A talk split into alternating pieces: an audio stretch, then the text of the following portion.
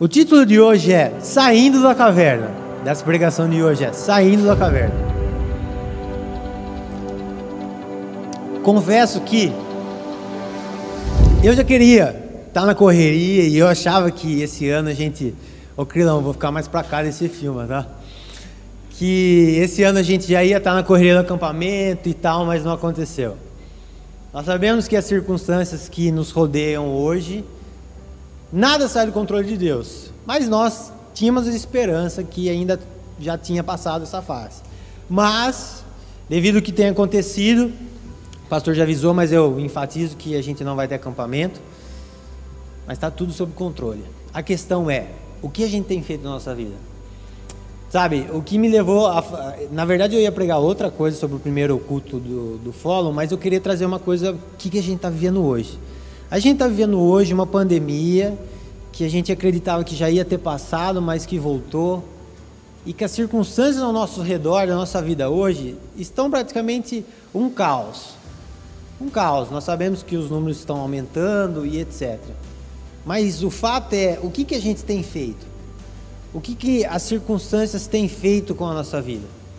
E eu queria trazer para você, e nisso que a gente vai meditar hoje, um personagem bíblico que ele viveu uma circunstância, não estou dizendo que é parecida, mas ele viveu uma circunstância que a grande questão é: as circunstâncias vão continuar ditando a sua vida ou Deus vai ditar a sua vida? Sabe? Tudo bem, a gente sabe que tem o Covid por aí, está solto, etc. Não estou falando que a gente tem que sair para ir para fora, evangelizar sem máscara e sem cuidado, não é isso. Mas é a questão: o que você tem feito com a sua vida? E para a gente refletir nessa noite, eu queria que vocês abrissem no Antigo Testamento, no 1 Reis, capítulo 19, versículo 9. A gente vai falar sobre a vida de Elias. Só para passar um pouquinho um pano de fundo, Elias foi um dos profetas que foi levantado diante de Deus. Elias foi aquele profeta que tem aquela música, a música do Fernandinho que fala: Caia fogo do céu Queima esse altar. Logo mais o Cris vai estar cantando aqui, a Pi também. Não cabe a mim cantar essa, essa, essa música, mas enfim. Que realmente aconteceu que ele chegou diante do, do povo que estava totalmente desviado, o povo de Deus desviado, falou assim: Cara, então vamos ver qual que é o Deus verdadeiro. Que Deus que fizer cair fogo nesse altar queimar e consumir é o Deus verdadeiro. E foi lá, trocentos profetas de outro Deus, era Baal, né, pastor? Isso, Baal. Eles fizeram a tarde inteira, tal, não caiu fogo nem nada. Daí chegou Elias, jogou o cabelinho para o lado falou: Deus, caia fogo. E buf, caiu fogo. E assim que aconteceu? O pessoal tudo lá falou: Não, Deus de Israel é verdadeiro, é o nosso Deus, e mata todos os profetas, mata todos os profetas. Nisso, a rainha Jezabel ficou sabendo que ela servia a Baal, falou: O bicho vai pegar. Eu estou parafraseando, só para vocês entenderem o contexto. O bicho vai pegar para o seu lado, Elias, corre que eu vou te matar. E Elias simplesmente ficou aflito e correu, e fugiu, e fugiu, e fugiu. E aí nós chegamos em 1 Reis 19. 1 Reis 19, no versículo 9, diz assim: ó. O que acontecia? Elias já tinha fugido, estava fugindo, ele passou pelo deserto, etc., e se encontrou numa caverna.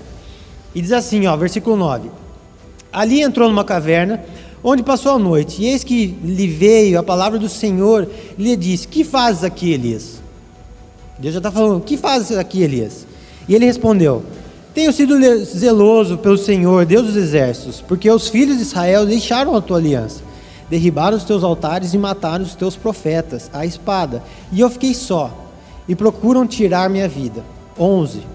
Disse-lhe Deus: Sai, põe-te nesse monte perante o Senhor. Até aí. Sai, ou seja, sai para fora e põe-se diante de Deus. Primeiro ponto que eu trago para vocês é aqui, que a gente pode aprender com a vida de Elias é: primeiro, nós precisamos enfrentar as nossas circunstâncias, os nossos medos. Naquele momento, Elias sabia que as pessoas estavam perseguindo ele, ele sabia que ele corria o risco de morte. Mas mesmo assim, Deus simplesmente anulou isso e falou assim: cara, sai para fora, vem aqui para fora. Se a gente trazer para a nossa vida, nós podemos parafrasear isso. Então, nós estamos vivendo uma circunstância onde nós estamos de mãos atadas para muita coisa. Mas isso tem feito de você menos cristão ou mais cristão? Isso tem feito de você mais próximo de Deus ou mais longe de Deus? Sabe, não é as circunstâncias que nos definem. E eu falo isso como sendo cristão. Porque se as circunstâncias nos definissem, cara, a gente ia ser loser total, para baixo, não ia conquistar nada.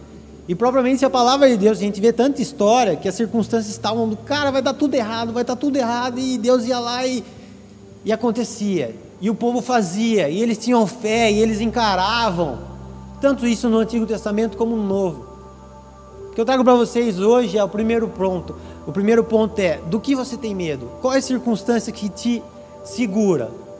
Às vezes você tem medo de uma, sei lá, de, de certa maneira ser rejeitado, porque em meio a essa pandemia as pessoas estão tomando mais lado, e isso tem sido uma tendência global entre se dividir, ou você é de esquerda, ou você é de direita, ou você é a favor, ou você é contra, ou você é cristão, ou você não é. Por um lado tem sido bom, porque tem colocado muito cristão na parede. Porque hoje o cristão não pode ser mais 007. Ou você é ou você não é, bichão. Às vezes você tem sido, às vezes você tem sido confrontado pelos seus amigos, às vezes você ter colocado um posicionamento, mas você fica naquela, será que eu faço ou não faço? Será que as circunstâncias têm te pressionado? Às vezes o medo de realmente dar um passo de fé, seja na sua caminhada com Deus. Você fala assim, cara, será que eu devo me aproximar para Deus, porque eu sei que eu tenho um chamado de missão, Ele vai levar eu longe daqui, e eu não sei o que eu vou fazer, eu acho que eu prefiro ficar aqui na minha zona de conforto. Sabe, o que, que as circunstâncias de hoje têm impedido de você ser na mão de Deus? Elias, por um breve momento, e um, um, uns capítulos antes, ele fala que realmente ele desejava morte.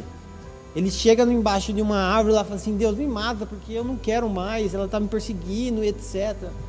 Sabe, diante de nós, as nossas vidas, a gente tem chegado a um ponto desse? Ponto de falar assim: Deus me leva porque está tão difícil, está tão tenebroso, está tão nebuloso a minha vida que eu não sei o que eu faço. Primeiro ponto, encare seus medos. E o segundo ponto é tome uma atitude. Elias sabia que ele estava sendo perseguido, mas mesmo assim ele escolheu sair daquela caverna. Ele tomou uma atitude. Ele saiu da caverna. Ele poderia muito bem falar assim: Deus, Realmente eu já falei para o Senhor que eu foi o único que restou, tal, mas eu acho que eu vou ficar por aqui mesmo, Senhor, não vou sair e já era. É isso aí, estamos juntos, Deus, mas daqui uns cinco meses você passa aí de novo. Não, ele saiu para fora. Sabe, na nossa vida tem momentos que a gente deve tomar uma atitude. Deve tomar uma atitude deve tomar uma atitude, sair para fora da nossa caverna. O que, que, qual que é o gigante que está na porta da sua caverna falando assim, cara, você deve ficar aí porque você é assim, sua família é assim, você nasceu assim, você vai ficar assim. Quando Deus, a palavra de Deus fala assim, não tem nada a ver com sua família, não tem nada a ver do jeito que você nasceu, tem a ver com o que eu quero para você. Sabe, tomar esse, esse, esse ponto da palavra de Deus e sair para fora da caverna. E o que, que eu quero dizer? Trazendo hoje qual é a circunstância? Às vezes você quer uma vida profissional ou você está deslumbrando um emprego, etc., mas você tem medo de simplesmente mandar um currículo. Ou sair para as pessoas, cara, eu estou precisando muito trabalhar, mas às vezes você tem medo de pedir emprego para as pessoas. Ou sair para fora falando contato, cara, eu estou precisando disso, etc. Isso tem sido seu medo? Sai para fora. Sabe, às vezes você tem o medo, seja agora nessa, nessa época que nós estamos vivendo, eu estava até conversando com o Sabino antes, de prestar uma faculdade, mas será que está tudo meio nebuloso? Será que eu presto ou não? Cara, sai para fora. Sai para fora. Sabe, não é a pandemia que vai parar a sua vida. Não é a pandemia que dita a sua vida, quem dita é Deus. Talvez a gente está pregando hoje, daqui seis meses ou um ano, cara, vai estar tá tudo uma beleza, voltou normal. E nós vamos seguir a vida. E aqueles que plantaram hoje pela fé, daqui um ano vão estar tá colhendo mesmo em tempo nublado, foram lá e plantaram. Ou pode ser que não, a gente não sabe o que vai acontecer. A questão é sai para fora. Eu falo também em questão de relacionamento. Cara, como eu disse para os meninos, o não você já tem. O não você já tem. Sai para fora, toma uma atitude, sabe? Seja de igreja, seja a, a, a pessoa que você busca, coloca diante de Deus. Toma uma atitude. Não fique esperando Deus descer do céu e falar assim: Varão, eis que te digo que varou senta do seu lado, Siriano lá na praia e amém. E o anjo toca flauta. Você acha que aconteceu isso com o pastor? Você acha que aconteceu isso comigo? Você acha que aconteceu com a Dani, o pastor? Você acha que foi assim? Eu acredito que um dia o pastor teve a coragem, afim, falou: Não, eu vou lá, vou conversar, e demorou. Não já tenho, e Deus é com nós, e amém. Aqui é Corinthians. Entende? Tipo assim, de realmente tomar uma atitude. Porque às vezes a gente fica olhando tanto para os gigantes que está na porta da nossa caverna que fala assim, cara, não vai dar. E não vai dar. E a gente começa a se acovardar. E Deus falando assim, vem para fora. E você entra para dentro. Fala, não, não vai dar, Deus. Olha o tamanho desse gigante. Não vai dar. A gente vence os gigantes pela fé. A gente dá o passo no fim aqui, sem saber se vai ter chão para pisar ou não. Isso é fé. Mas a gente tem que dar esse passo. É Deus que vai colocar o chão depois. Não estou falando de fazer loucura, não é isso. Estou falando assim, colocar as coisas diante de Deus, falar assim, Deus, amém, vão para cima e tomar uma atitude. Porque quando a gente segue o primeiro passo, que é enfrentar os nossos gigantes, o segundo, nós tomamos uma atitude, o terceiro, e esse é bem legal, é nós vivermos conforme o Espírito de Deus quer. O Espírito de Deus ser nosso guia. Logo em seguida, Elias sai de lá, o Espírito Santo usa ele, leva ele, ele se não me engano, ele, ele unge mais um, um rei e faz outras coisas para Deus, ou seja, ele deixa ser seguido pelo Espírito. O Espírito Santo toma a vida dele e simplesmente vai. Por quê? Porque ele, primeiro de tudo, ele enfrentou o medo dele, das circunstâncias. Segundo, ele tomou uma atitude, ele saiu para fora. Terceiro, meu, é correr para baixo, porque Deus vai estar falando assim: eu quero que você faça isso, vá fazer isso e etc. E o terceiro ponto eu queria, basicamente, fazer um teatrinho aqui para vocês entenderem. Eu achei muito legal que eu vi esses dias lá na quadrangular. Se, se o Lê estivesse assistindo aí, um, um, grande abraço lá, o líder lá. Terceiro ponto é: preciso de, de dois ajudantes. Que Papine é um. Venha, Papine. Vem, Caião. Seguinte. Podem ficar. Aqui, isso, fica aí. Eu não vou ficar perto, tá? Mas eu só vou, vou dar. Olha para lá, Papine. Tá filmando. Isso, aí. Seguinte, você é o vento do Espírito. Receba, irmão. Como que o vento faz? Nossa, mas frentinho está muito frouxo.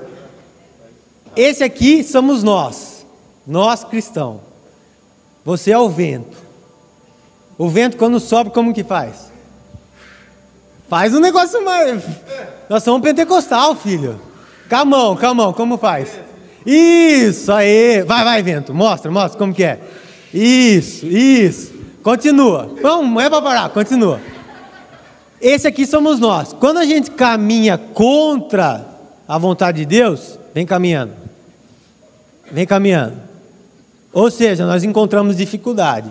O que eu quero dizer, respira um pouquinho, você vai continuar.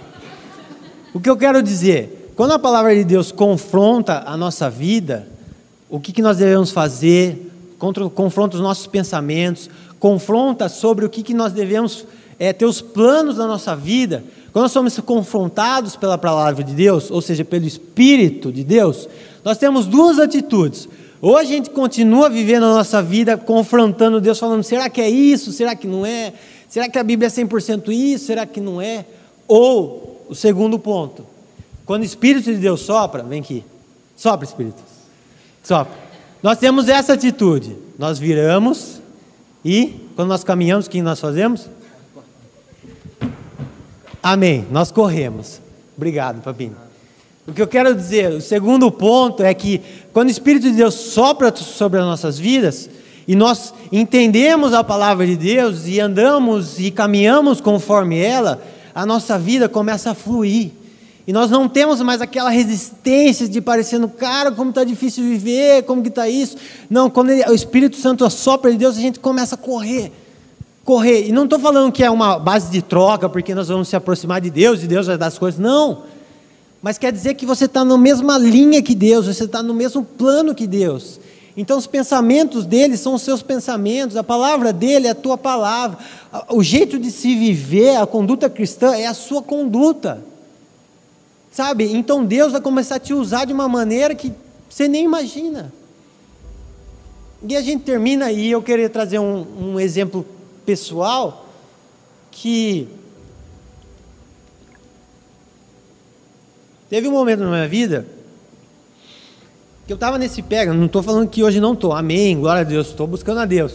Mas eu estou falando que eu estava fluindo dessa maneira no Espírito. E eu não estou falando de, ah, porque você está fluindo, quer dizer que você ora 20 horas por dia. Não, nada disso. É quando você está sensível à voz de Deus. Você, quando você começa a se aproximar de Deus, você começa a ouvir a voz dele, mais sutil, mais palpável, mais perto de você. E surgiu uma oportunidade, e isso eu acho muito legal. É como se Deus colocasse tickets de viagem na nossa vida, oportunidades.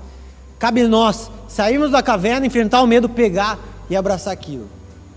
Surgiu na minha, minha vida uma, uma, uma oportunidade de ir para a África. Eu sempre sonhei para ir para a África. Eu sempre tive essa vontade de ir lá. Por ser cristão, etc., questão de missões, etc. E eu lembro que quando meu amigo chegou, e ele não era muito próximo a mim, Gustavo. Ele falou, cara, eu estou pensando em ir para a África, tem uma oportunidade aí. E eu, tipo assim, sem conhecer muito ele, eu falei, demorou. Demorou e tal. Falei, eu quero sim. Na hora eu não falei para ele, não, é um sonho meu e etc. Eu tenho... Não, eu falei, eu quero. E daí se passou alguns tempo, tempo alguns, algumas semanas depois e tal, e ele chegou, e aí, realmente você vai? Você tem a vontade? Eu falei, não, quero mesmo. Falei, ó, eu não tenho condição de ir financeiro, porque normalmente uma, uma passagem para o continente africano é, ela é bem mais cara. Falei, eu não tenho condição de ir, eu nem sei se, se no trabalho vão, vão deixar, eu tra trabalho na empresa do meu pai, etc. Mas eu falei, eu tenho vontade, eu tenho vontade.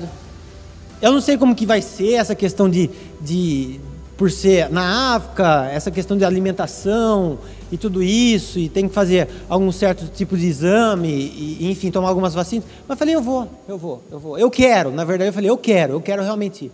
Falei, então beleza, então vou fazer o seguinte, a gente planeja, eu vou falar com o pessoal lá da Palavra da Vida lá de Moçambique, e seja o que Deus quiser. Eu falei, amém. E daí foi passando o tempo, passou alguns meses depois, ele falou, e aí, tá de pé? Eu falei, tá. Falei, eu vou, eu tenho essa vontade. Falei, recurso não tenho? Não tenho. Falei, vontade eu tenho. Eu estou recebendo pela fé isso aí diante de Deus. Foi que ele falou: então vou fazer o seguinte, eu vou comprar a passagem e a gente parcela, dá um jeito, vê o que faz. Sem recurso. Eu falei, amém. Falei, faça isso. Depois que eu falei, eu falei, faça isso. Eu falei, como que eu vou pagar esse negócio? E daí foi o seguinte, o que, que aconteceu? A gente começou, ele, enfim, de uma amiga dele, que, que era lá de, de Curitiba, ofertou na vida dele a passagem inteira pagou para ele e falou: Gui, então vamos fazer umas coisas, vamos fazer é, alguns eventos aqui para a, a, a, viagem e levantar fundos. Eu só sei que a gente conseguiu levantar fundo lá em Curitiba, levantamos fundo aqui. Eu só sei que deu para pagar a viagem. A gente levou mais uma, uma boa grana em oferta para os pastores de lá e ainda deu para passear lá. Tipo assim, foi uma coisa que, sabe, eu nunca esperava. Eu achei que ia ficar só naquela conversinha de tipo, ah, você quer ir? Vamos. Ah, vamos. Ah, beleza, então a gente vê. Sabe aquelas conversinhas que a gente tem? Não, você quer ir? Não, nossa, vamos pra praia? Eu não falo isso pra Carolzinha, tenho até, fico chateado. Vamos pra praia? Vamos. No fim, deu tudo errado. Mas sabe esse tipo de conversa? O que, que eu quero dizer isso? Eu dei todo esse redei para chegar ao quê? Cara, se Deus está colocando as oportunidades na sua frente, agarre. Não deixa passar. Sabe, não deixa passar. Toma atitude. Pode ser que essas oportunidades passam na nossa vida e talvez a gente nem tenha mais. Eu não sei o que você está vivendo, eu não sei realmente do medo que você tem, ou o que, que você está precisando tomar atitude na sua vida. A questão é, e eu escutei de um pastor achei muito legal, ele fala assim, tomar uma atitude custa caro, mas não tomá-la custará tudo. Tomar uma atitude na nossa vida vai custar caro, às vezes vai doer, às vezes vai machucar, ou às vezes vai requerer algo de você. Mas não tomar atitude na sua vida, às vezes pode custar tudo, às vezes pode custar um sonho seu, às vezes pode custar algo que você queria muito e você deixou passar. Sabe, nesse tempo de pandemia, uma atitude que vocês devem tomar é se aproxime de Deus. Não sei que tem, como você tem vivido, eu não sei. Não sei da sua vida, eu não sei. Sei da vida de alguns aqui, mas não sei o que você tem passado. O ponto é, essa pandemia tem te trazido mais perto de Deus ou mais longe? Olha quanto tempo que a gente tem sobrando. As pessoas que estão aqui e trabalham e já fizeram faculdade, enfim, e trabalham, sabem como a vida é corrida. Sabe que hoje, para buscar o Senhor, realmente custa um preço. Às vezes chega cansado do trabalho, mas vocês, às vezes, que estão estudando ainda, cara, vocês têm o dia inteiro para buscar Deus. Ah, como queria voltar no tempo e ficar. Sabe, pastor, aquelas duas horas tarde, você vê Jesus e Mas hoje Ele está colocando eu em outras, outras situações da nossa vida, de trabalhar e de buscar mais. Não estou falando que, ah, então tá bom, acabou, passou esse tempo, está vivendo essa pandemia e eu não busquei nada do Senhor e estamos aqui hoje, o que, que eu faço, Gui? O que você faz é que Jesus sempre está de braços abertos. O que você faz é que o que importa hoje, o que, que você vai decidir hoje? Como você vai sair dessa porta daqui? Sabe, de querendo mais de Jesus, agarrando as oportunidades que ainda vão aparecer, receba isso em nome de Jesus na sua vida. Elas vão aparecer na sua vida. Não estou falando de bênçãos, não estou falando nada disso, estou falando que as oportunidades de Deus vão estar na sua vida. Mas você tem que dar aquele passo, lembra? O degrau que não existe, você tem que pisar pela fé. Pode ser que muitas vezes você vá pisar pela fé e vai falar assim: opa, não foi dessa vez, mas eu dei o passo. E é que eles passaram a vida inteira e não deram esse passo e não souberam como que é estar tá aqui. Se lá atrás eu não falasse para o meu amigo realmente, não, eu quero ir, eu tenho essa vontade, etc. Pode ser que isso tenha passado na minha vida, sim, eu ia ser o mesmo guia, estar tá aqui em cima pregando. Mas o que eu vivi lá mudou a minha vida, o que eu passei e vivi naquele país, que Deus me mostrou, o amor, cara, foi uma. transformou a minha vida. Transformou a minha vida. E para terminar, eu queria mostrar uma coisa para vocês. Um, deixa eu beber um pouquinho. Que a gente tem dois, dois minutos para terminar. O fato é que e eu achei, eu estava pensando nisso à tarde, eu achei muito legal. Nós somos chamados para ser a luz do mundo. Deus nos chama, sejam a luz do mundo. O que quer dizer? As pessoas estão em trevas. As pessoas não têm nada. Estão totalmente escuras, sem vista, e nós somos chamados para ser centro, luz. Então, quando nós estamos no meio das pessoas, as pessoas veem nós como uma luz, falando assim: "Cara, o que é aquilo?"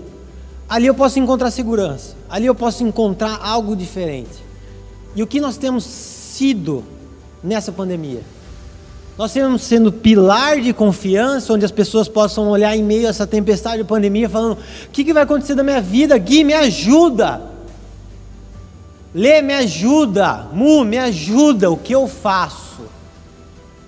E você vai simplesmente falar assim, cara, eu também não sei, está um caos, e seja que Deus quiser. Você fala, não, vem aqui, senta aqui que eu vou mostrar uma coisa que é muito maior do que você está vivendo.